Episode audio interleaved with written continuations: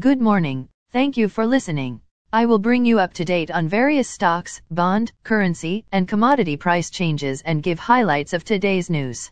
Please subscribe to the podcast for automatic downloads as of 6:51 a.m. stock market futures are lower. S&P TSX futures are down 1.4 points to 1136.5. S&P 500 futures are down 1.75 points to 3731.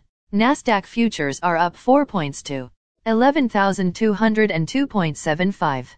VIX futures are up 0.09 points to 30.25. Asia and Europe. The Nikkei 225 in Japan was up 101.24 points to 27,258.39. The China CSI 300 was down 61.73 points to 3,776.53. The DAX in Germany is up 3.73 points to 12,769.34. The CAC 40 in France is up 20.38 points to 6,087.38. The FTSE 100 in London is up 2.71 points to 6,939.45. Commodity markets.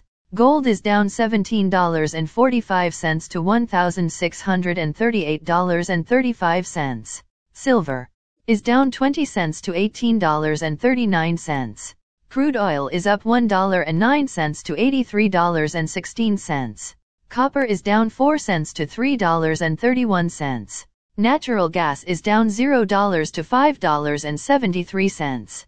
December corn is called to open lower at $6.78. November soybeans is called to open lower at $13.64.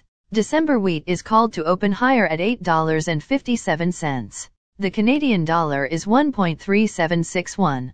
The Canadian 2-year bond yield is 4.09. The Canadian 10-year bond yield is 3.37.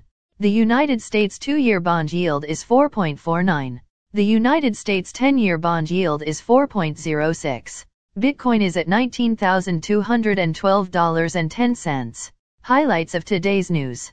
TransCanada Energy could sell Keystone Oil Pipeline. United Kingdom inflation hits 10.1%. Taiwan Semiconductor considers increasing production in Japan. Eurozone inflation revised down to 9.9% in September. United Kingdom producer prices of 15.9% in September. Again, thanks for listening. For automatic downloads, please subscribe on a podcast app or platform.